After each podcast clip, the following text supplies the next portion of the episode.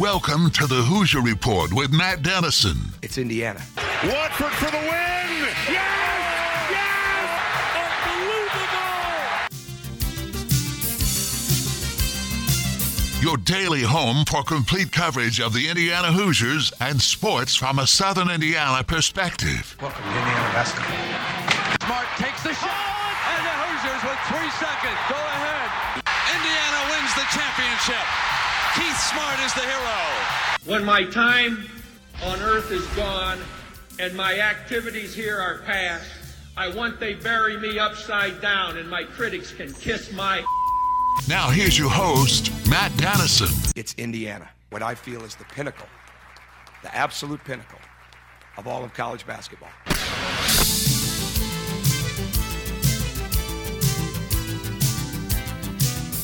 Hello and welcome in. New week of the show. Glad to have you with us for this Monday edition of the Hoosier Report.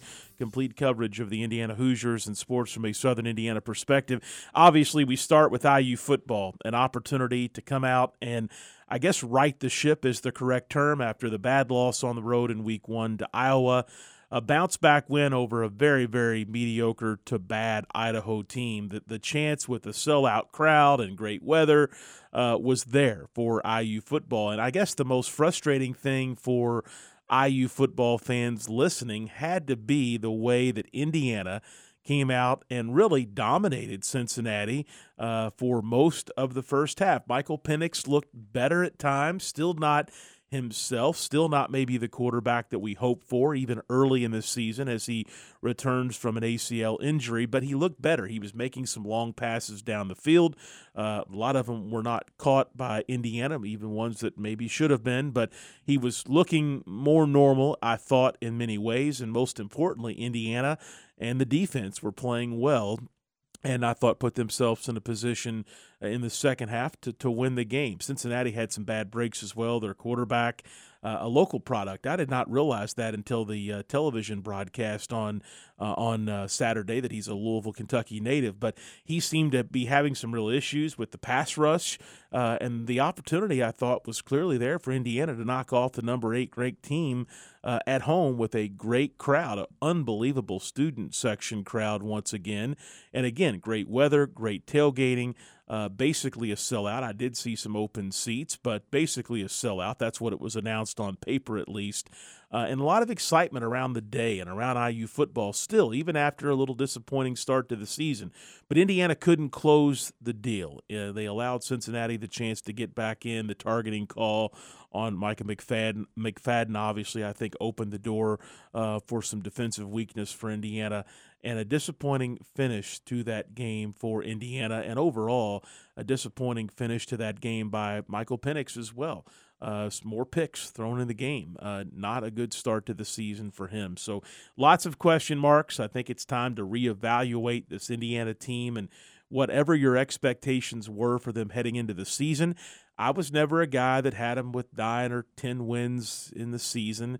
I was never a guy that had them going to some major bowl game or anything like that, but I did think that the chance for them to win 7 or 8 games is very possible, and that chance may still exist. But I think it is time to reevaluate wherever you started this season with your outlook for this IU football team to temper your thoughts and to see where this team is headed, because an important stretch coming up. They're on the road against Western Kentucky coming up on Saturday. Western Kentucky did lose over the weekend in just their second game of the year. They were on the road at Army and lost 38-35. So a competitive Western Kentucky team. And then after that, obviously, it's Penn State on the road. So a tough swing coming up. Obviously, Western Kentucky is a game you have to win. It's a game Indiana should win.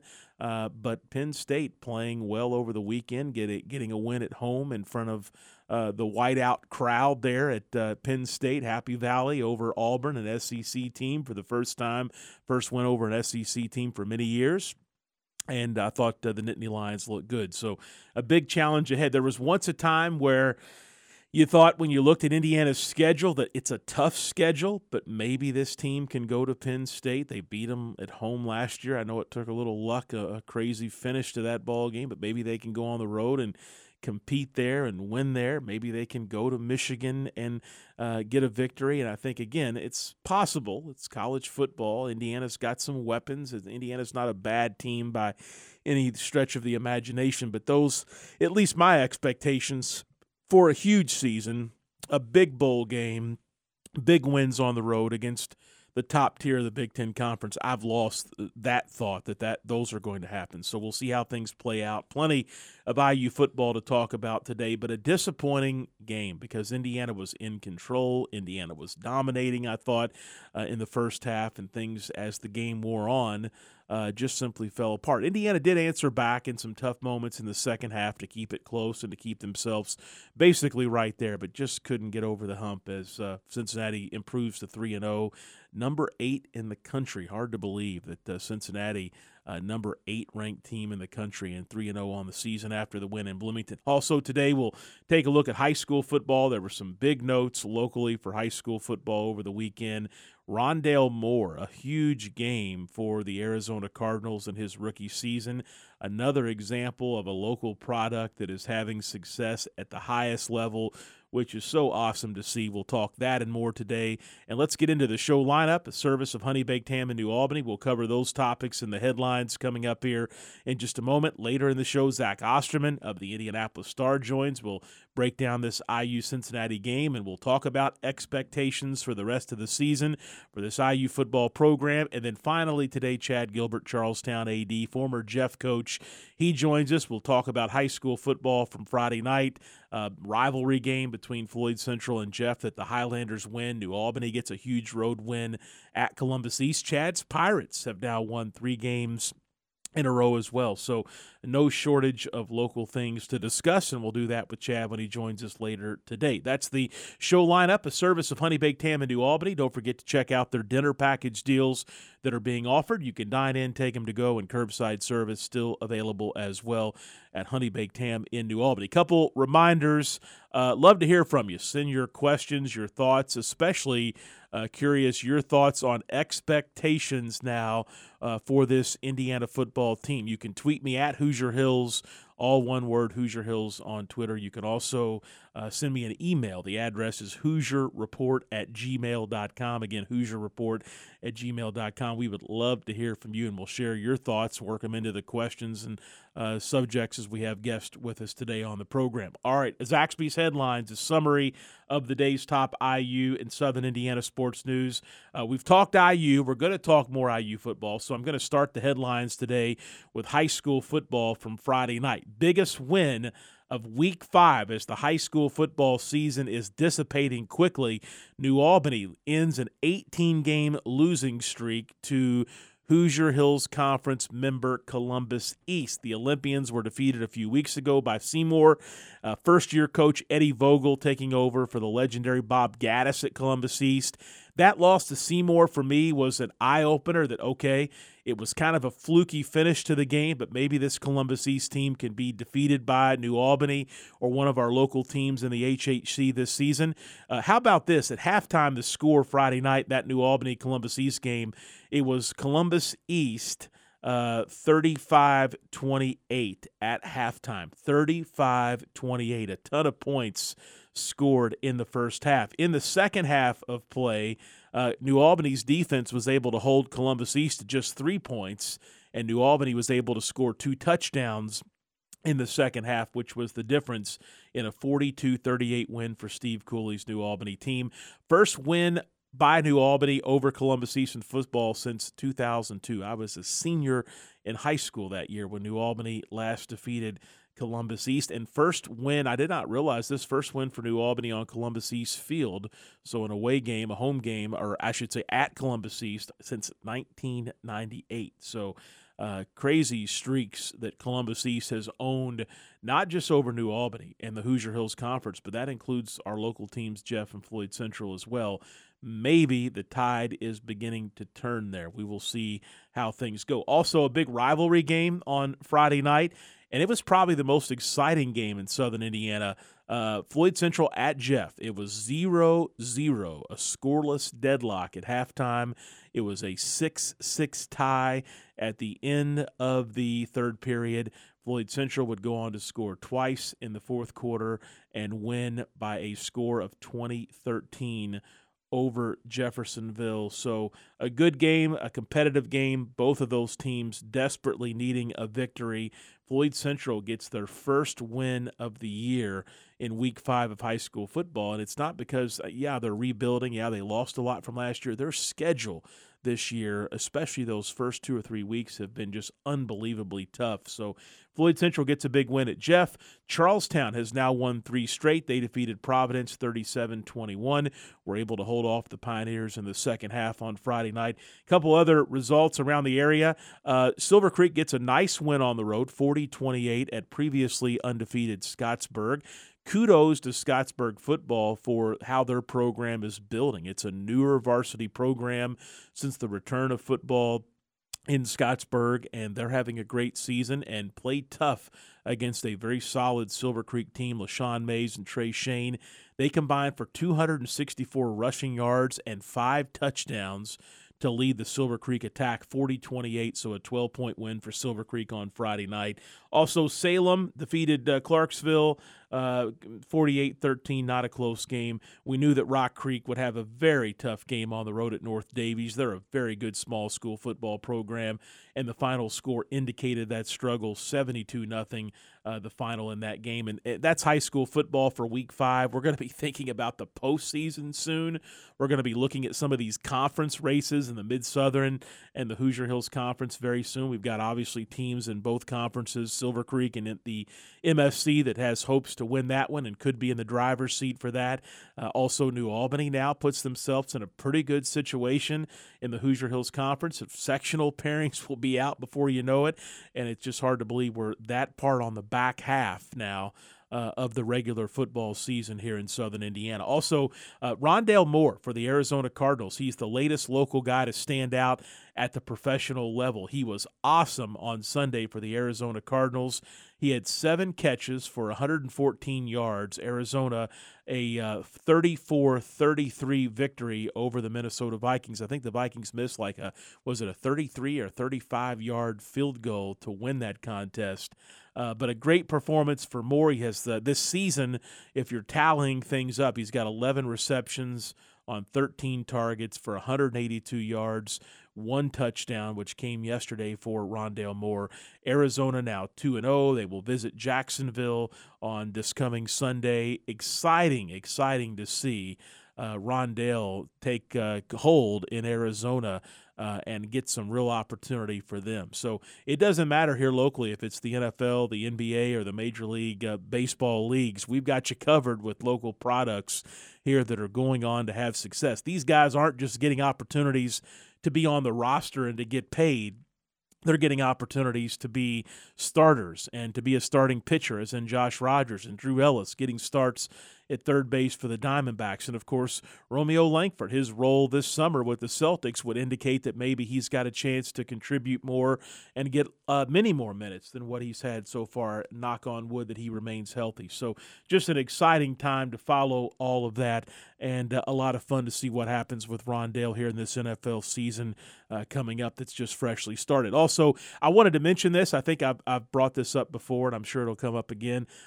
Loved what U of L did over the weekend. They have had Louisville Live, which is their rendition of IU's Old Midnight Madness, which we now refer to as Hoosier Hysteria. I know Indiana, the tradition is there. Assembly Hall indicates that the basketball season is just around the corner, so why not have everybody in Assembly for Hoosier Hysteria? But sometimes thinking outside of the box is really cool. And I went one time to 4th Street Live when Louisville had the, I guess it's a half court set up down at 4th Street for the Louisville Live event, where it's, 3-point shooting contest, dunk contest. They don't scrimmage or do anything like that, which is a drawback. I think that's always, even though it's brief, and some years really brief at Hoosier Hysteria, always fun to see the team get some run up and down. This year, they moved the court to Churchill Downs and paired it with Downs After Dark. And I was reading a story this morning from Eric Crawford of WDRB, who's obviously been in Louisville covering sports and horse racing and U of L basketball forever. He said all the times that he's been at Churchill Downs, the paddock area, which is basically where the court, I understand, was set up on Saturday night, has never been more crowded, more packed with fans. And they had to pause the event for a few minutes occasionally to get the horses from the paddock to the track, but really neat. Plus, they honored one of their former national championship teams, the 1986 Louisville team. But the pictures from there were awesome. You want to talk about a neat recruiting opportunity. Caleb Glenn of Louisville Mail was at the event. He's obviously a big target for IU, Mike Woodson, and the entire staff. We're at Mail High School last week to watch him play, but thinking outside of the box, Louisville has their share of issues. There's no question about that with athletics at U of L, but definitely a pretty cool environment, a pretty cool scene from the pictures I saw and from a few people I know that were there. Pretty neat to kick off the season and pair it with a tradition in Louisville at Churchill Downs like horse racing. So, again, I don't think we'll ever see anything outdoors or super creative when it comes to Hoosier hysteria. Indiana is such a traditional program, and I know that there are arguments for and against some of the old traditions sometime, but I just think with Hoosier hysteria in Assembly Hall, it would be so different, so weird for it not to be held there. But in a situation, a city like Louisville, maybe it makes sense, so kudos to them. We'll head to a commercial break. Those are Zaxby's headlines for this Monday edition of the program. Lots of IU football discussion coming up next. We'll talk about the loss, about Michael Penix and his performance, about targeting in college football. I want to bring that up with Zach as well. Targeting and long commercial breaks. I've watched more college football this season, Big Ten games, other local teams play, than I ever have. These college football games, some of these media timeouts are ridiculously long. But we'll talk targeting much more. What's ahead for IU football as well with Zach. Stay with us. We're your home for the Hoosiers and complete coverage of Southern Indiana sports. This is the Hoosier Report with Matt Denison.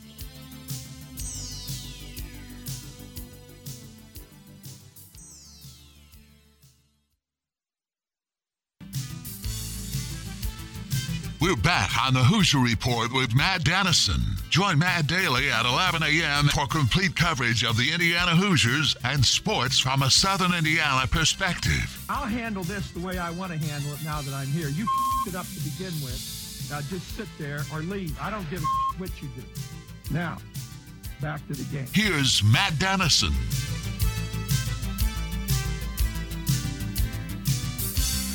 All right, we're back here on this Monday edition of the program, and obviously we're going to continue talking IU football to start with Zach Osterman of the Indianapolis Star. And Zach, you wrote about this, one of your pieces after the game on Saturday. Is it time to really take a hard look at this IU football team this season and readjust expectations? Because everyone came in, media, coaches, poll voters, everyone came in with huge expectations that this could just be almost a historic-like season in Bloomington. But so far, with some of the losses and really just some of the play, makes you wonder where this thing is headed this season. Yeah, I mean, I think it's a question of basically sort of where you did set expectations in the preseason. I mean, you know, I think you and I had this conversation. I know I had it with others. I thought this was a 7-5, 8-4 football team. I thought it was a good football team that was just going to deal with a difficult schedule. And I think it could still be those things. I think it could still be somewhere between 7 and 8 wins. That's where Vegas had the over/under.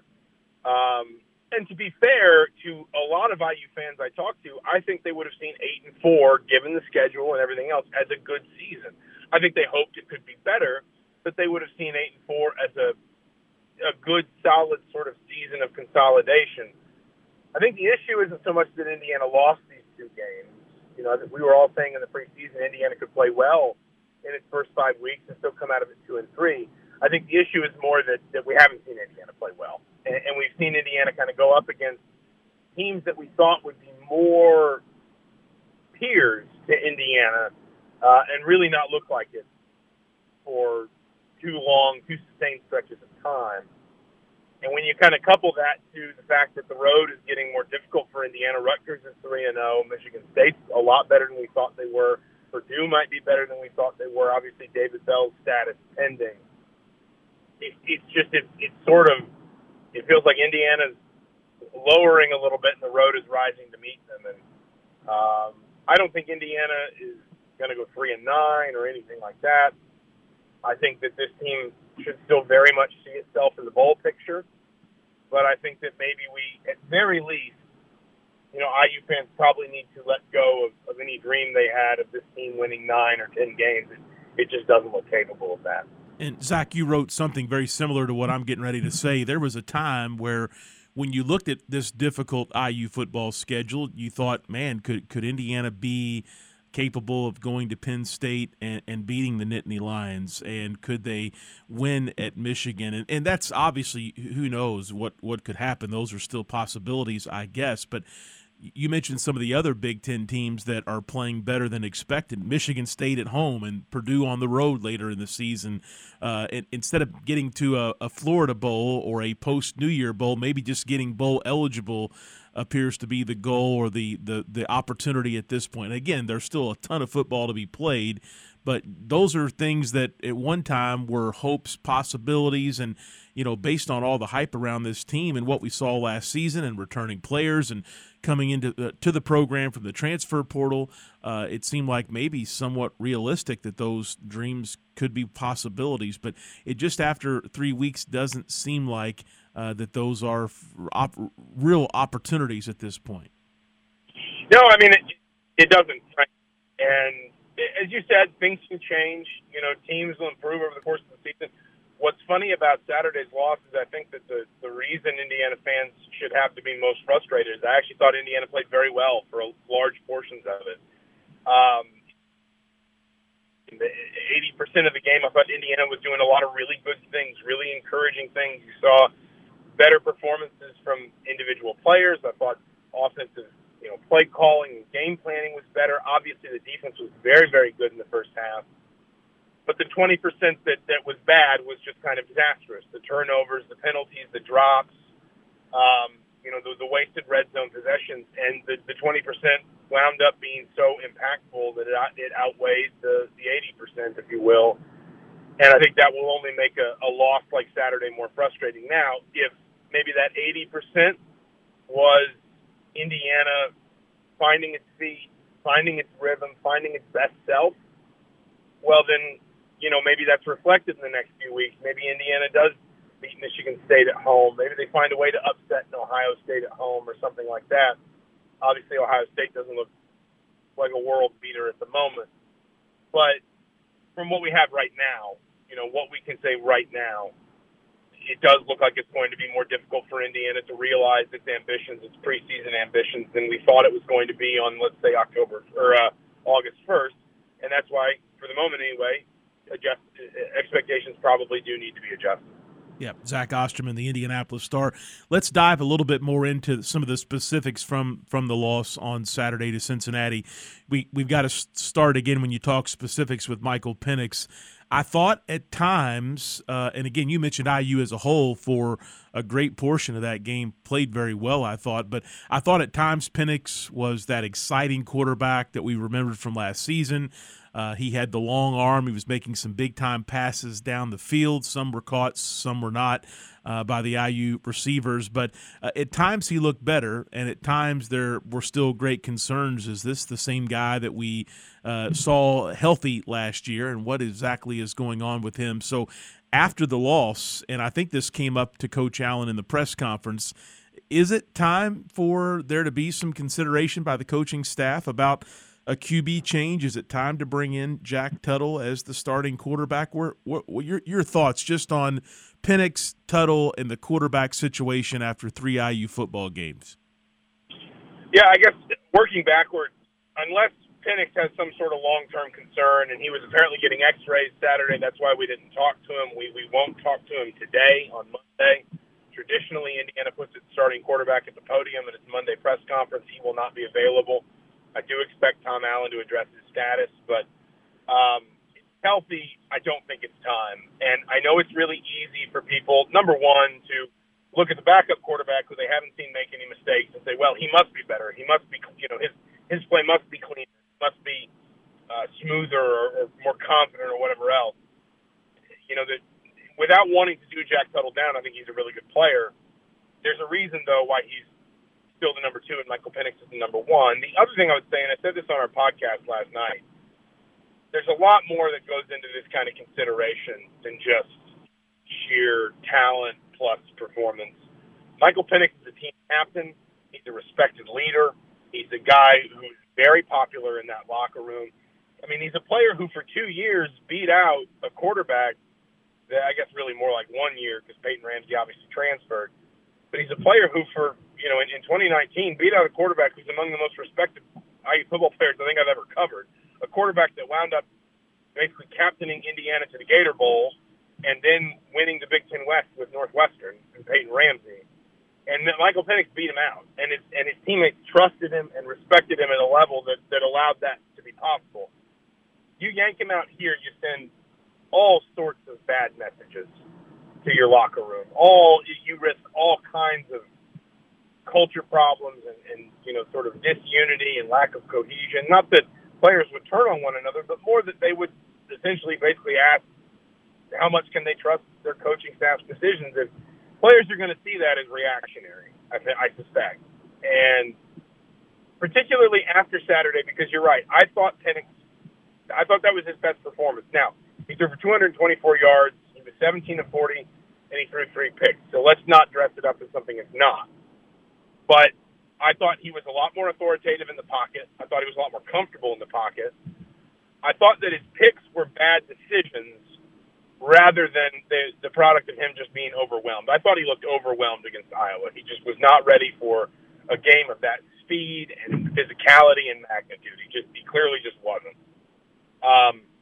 2 of his 3 picks on Saturday were just the classic sort of quarterback trying to do too much. He just needed to eat the ball and take a sack.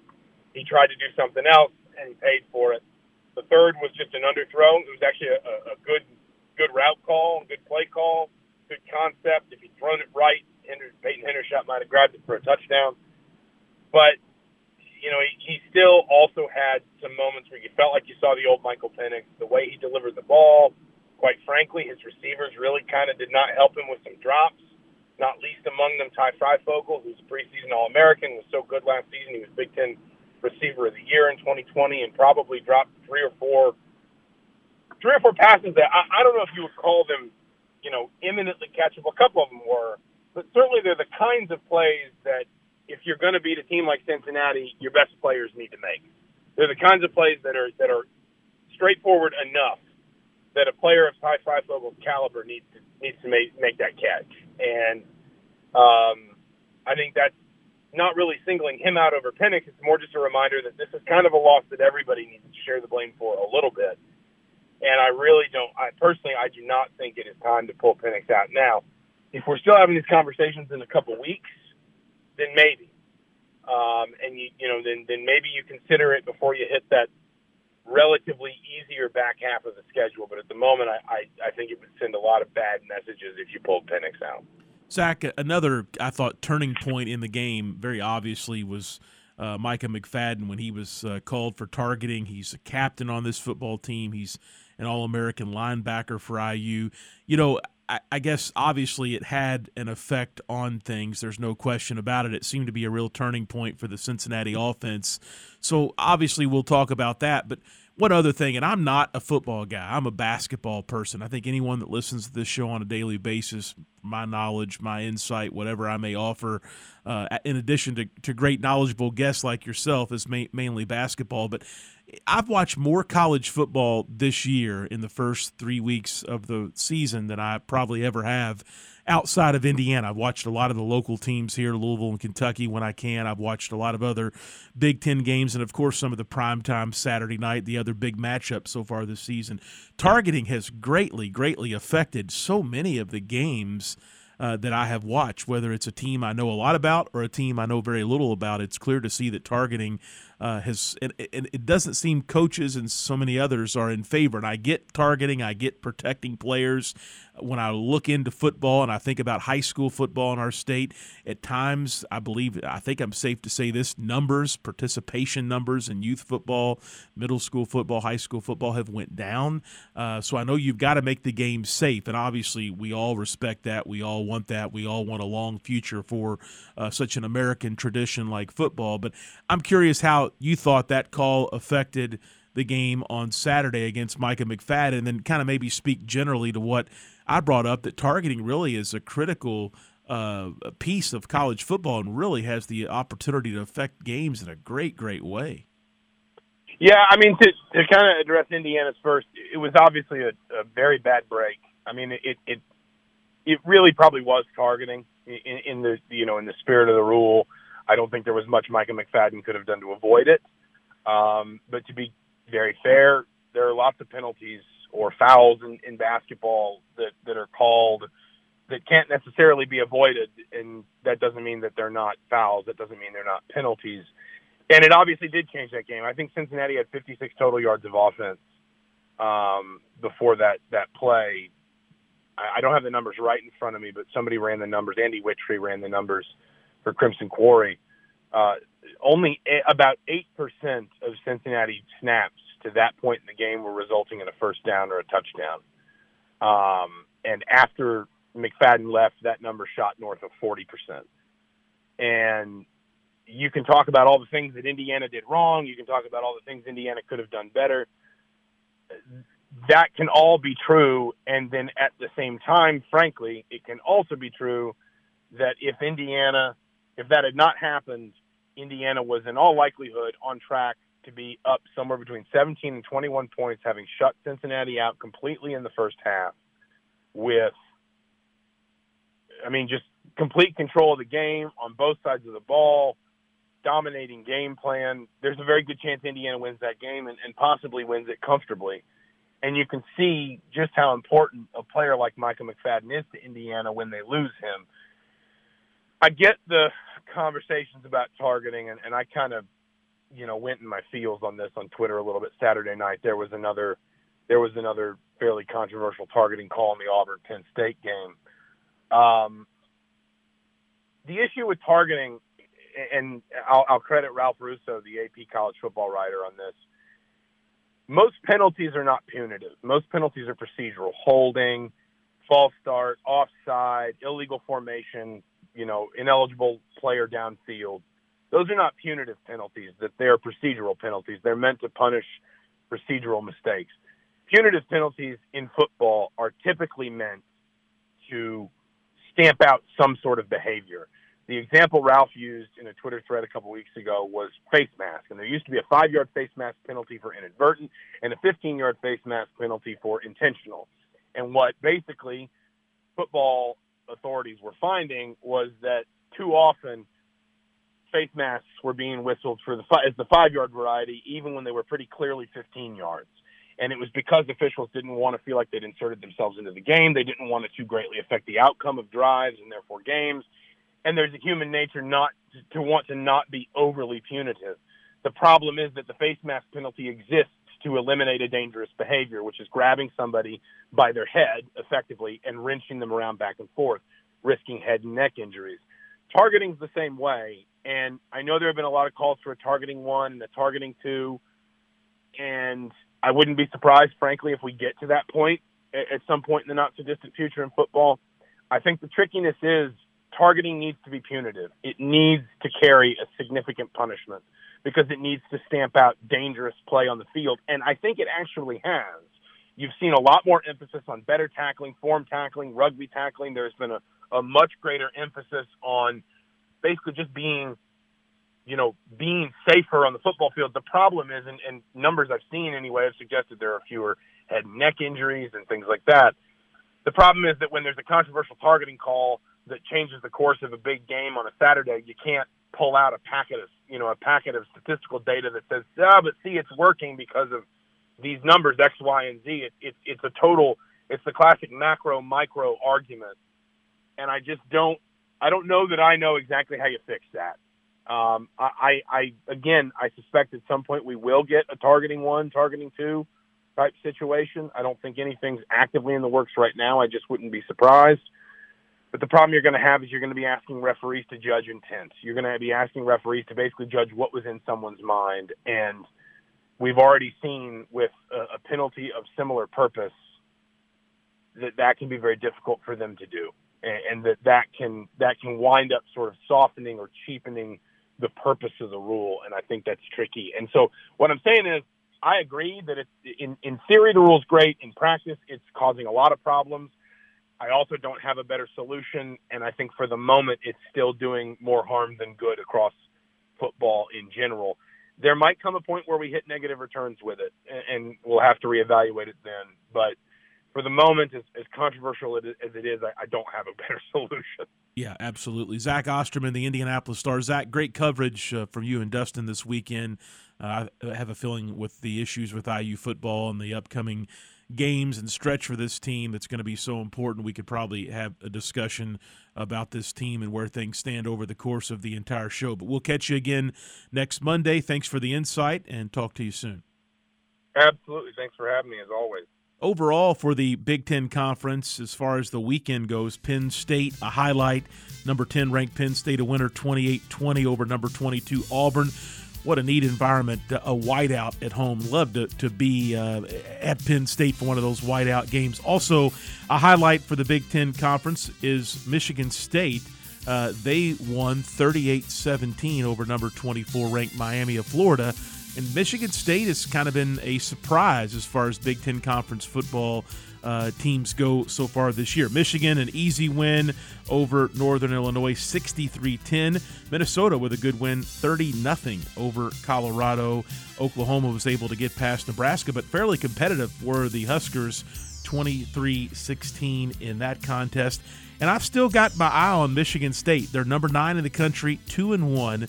And they beat Tulsa, but didn't look outstanding. 41-20 the final score. Duke defeated Northwestern on Saturday. Maryland in a Big Ten Conference game, a winner 20-17 over Illinois. And, of course, Notre Dame defeats Purdue 27-13. Really scary moment there for David Bell from Warren Central, who's been great at Purdue so far. But he's already taken to social media, reports that he's okay, and looks forward to making a return. That was definitely a scary situation to see him down. We'll head to a commercial break. We're back to talk some local sports, recap what was a wild week of high school football with Chad Gilbert, Charlestown AD. After this, on the Hoosier Report with Matt Denison.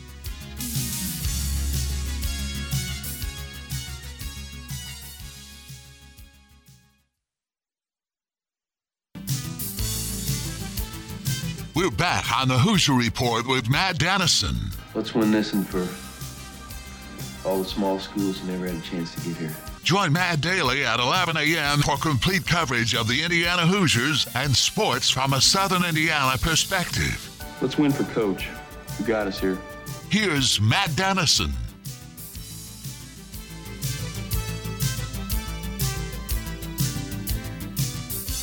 All right, back with Chad Gilbert. He's the athletic director at Charlestown High School, also a former basketball coach at Jeffersonville. And before I get to Chad, I do want to pass along IU Athletics announced this morning that they are beginning the sale of the 6-game mini-series tickets for the upcoming men's basketball season. And these are the tickets when the students are gone during Christmas break. And I know there's a lot of excitement around Coach Woodson and IU basketball right now, so it may be a great chance if you can't get up to every game, but maybe around the holidays things are a little slower, you've got some off time, maybe even a good Christmas present for someone. You can check it out at iuhoosiers.com. Includes a Big Ten game with Ohio State on January 6th and some other non-conference games as well. Definitely something to check out. I wanted to pass that along because I'm sure those will not last long. Chad is my guest, and we've got to get into football. Lots of high school stuff to unpack from over the weekend. And, Chad, it starts with New Albany going on the road to Columbus East, getting a victory and taking command, at least at this point of the season, of the Hoosier Hills Conference race. Matt, I think Coach Cooley felt like coming in, this is going to be one of his better teams at New Albany. Him being able to, go on the road, I think his first two were pretty tough games. And I think he's got an idea that gave him an opportunity to get his guys dialed in, get them buying into what they're going to be, because they feel like they're pretty good. Sometimes when you feel like you're going to be pretty good, you need to kind of that, smack in the head that kind of gets you back to reality. Say, hey, we got to work on these fine-tuning things. We got to work on these details. And I think having those first two games that were really, really tough for New Albany had an opportunity for those guys to get refocused, and they're putting themselves in a position of being the driver's seat for the Hoosier Hills Conference. Well, they're already in that position. They're putting themselves in a position to win it. Yeah, Chad, lots of other football headlines I want to quickly get to. Jeff and Floyd Central, always a rivalry game. Those two teams I always remember for how many times they played in the pandemic season a year ago. They played once as they were scheduled to play. They played a second time because it made sense. Both needed an opponent in what was a crazy year last year. Then they met in the sectional, and Floyd Central, rather Jeffersonville, got the big one in the sectional tournament, which obviously helped the Red Devils go on to be a surprise winner of the local 5A football sectional a year ago. So that series has got a lot of history, including recently, and you thought it would be a good game. Both teams struggling a bit, but Floyd Central gets it going in the fourth quarter. They scored 2 touchdowns to Jeff's 1 and went on to win it 20-13 by a touchdown. Big win there for the Highlanders, their first win of the season against a very, very difficult schedule so far. Well, you know, and I think you hit the nail on the head with that, man. A difficult schedule. They get you tested, get you ready for the sectional. With a 4-team sectional, you know, you just have to be the best team those 2 nights to win the sectional. And if you think about that, Floyd, last year, well, we know it was a COVID year, and it was kind of crazy. You just had to get games. You know, the old adage, it's hard to beat a team 3 times. I wonder if that comes into play a little bit about that. You know, if they think hindsight on that one, maybe we shouldn't have played Jeffersonville 3 times. But you got to give Jeffersonville and Coach Parker credit on that last year. They went in to Floyd Central and took care of business on that night and got that win. And that's what's so special about the Indiana tournament is it's 1 and done. It's not the best of 7. You don't have to be the best team. You just have to be the best team on that night. So that's what gives everybody, you know, you hate to say all the cliches of, you know, a second season, this is a new season, whatever else. But what it does is, you know, you just got to get your guys believing in that one thing, whatever it is, and they have an opportunity to win and advance and move on. So when you're the favorite, you kind of think, daggone, you know, we're going to make sure we're on top of our game. And when you're the underdog, it gives you a ray of hope. And I think that's why it's so important as a coach. When you're playing those teams, you have your team ready to jump out early and take control and leave no doubt. Chad, if we're talking high school football in the area, teams to pay attention to or take note of, your Pirates at Charlestown. They had a big win on Friday night against Providence, 37-21, held off a late push by the Pioneers. Charlestown now 3-2. They've won 3 games in a row after starting at Silver Creek and against always solid Brownstown team. It's always a very tough start for Coach Hawkins with Silver Creek and Brownstown right out of the gate. 2 big Mid-Southern Conference opponents, always good in football. But things have went well since then, and now a big setup for Friday night. I was giving kudos to Scottsburg earlier in the show for competing with Silver Creek in a big way on Friday night. They were undefeated until the Silver Creek game on Friday night. And I forget sometimes Scottsburg hadn't had football all that long, at least the restart of the football program. So Charlestown, Scottsburg, Friday night might be where I'm at, Chad. Well, I hope so, Matt. We'd love to have you up here. You know, the one thing is let's take a step back and let's rewind 5-6 years ago when the Mid-Southern Conference redid their schedule, and that was to allow, excuse me, the schoolhouse. Schoolhouse. You know, the schedule, we had to redo the schedule, Silver Creek in. So whenever we did the schedule, at Charlestown, you knew week 1 was Silver Creek, week 2 was Brownstown. You knew week 2 was going to be just a, you know, it was going to be a tough game year in, year out against Brownstown. But it was okay to play Silver Creek first because they felt like it would be a good warm-up game. Well, kudos to where Coach Pappenhouse has taken that program. You know, and even Coach Hawkins, when he went there, you could see the ball starting to roll a little bit. That game is not a warm-up program. That's one of the premier games on your season. So we do have a tough start with Silver Creek and Brownstown. And I think Coach felt like those would be very tough games, but I felt like he felt that we would be an opportunity to win them. Now, that wasn't the case on either one. Again, that gave our guys a chance to refocus a little bit. And we'll have an opportunity with homecoming coming in against Scottsburg. This is our homecoming week. Kyle Mullins is a Charlestown guy. You know, a lot of respect for the job he's done at Scottsburg. He, like I said, he's a Charlestown guy. He's coming home. So this is always a game that I know he marks on his calendar. But, you know, Scottsburg's 4-1. This is a game that Charlestown's marked on our calendar. They beat us at Scottsburg last year. So if you don't think Coach didn't have this one circled, it's going to be a tremendous night. It's going to be a lot of fun. You're going to see two teams competing at a high level, competing with a lot of parity and a lot of sportsmanship. You know, and I think that's the one thing that both the teams They do respect each other's program. Like I said, Kyle played through here. Coach Hawkins has been coach here, 14, 15 years now. That you have that as you go on and play, and I think that's something that's going to make this a special game. Of course, from an AD's perspective, you know what I'm seeing? A big gate. I'm hoping there's a big gate, this homecoming, and we'll all be winners then. Yeah, no question. Chad Gilbert, my guest. Chad, I'm going to – there's a couple things I want to cover with you, so I'm not going to bring this up because this is a segment-long topic, but I hate to be controversial or bring up anything crazy. This is a show where we're real positive about high school sports and things locally in southern Indiana. But when we have time in future weeks, I have seen with my own two eyes at sporting events recently, I've heard from ADs and others and coaches and so forth, whether it's in the stands, on the field, on social media, just some crazy parents. And it seems like as we, I don't want to say come out of the pandemic, but as we do get back to a little bit more normalcy in the local sports world, people in the stands, whether it's to a coach or even players, which is very unfortunate, or to administrators, whatever, acting a little crazier than normal. So that's something we'll just tuck away and think about. But I'm sure you've heard some of those reports. Well, Matt, one thing that you see that is look at, one thing I watch is Twitter.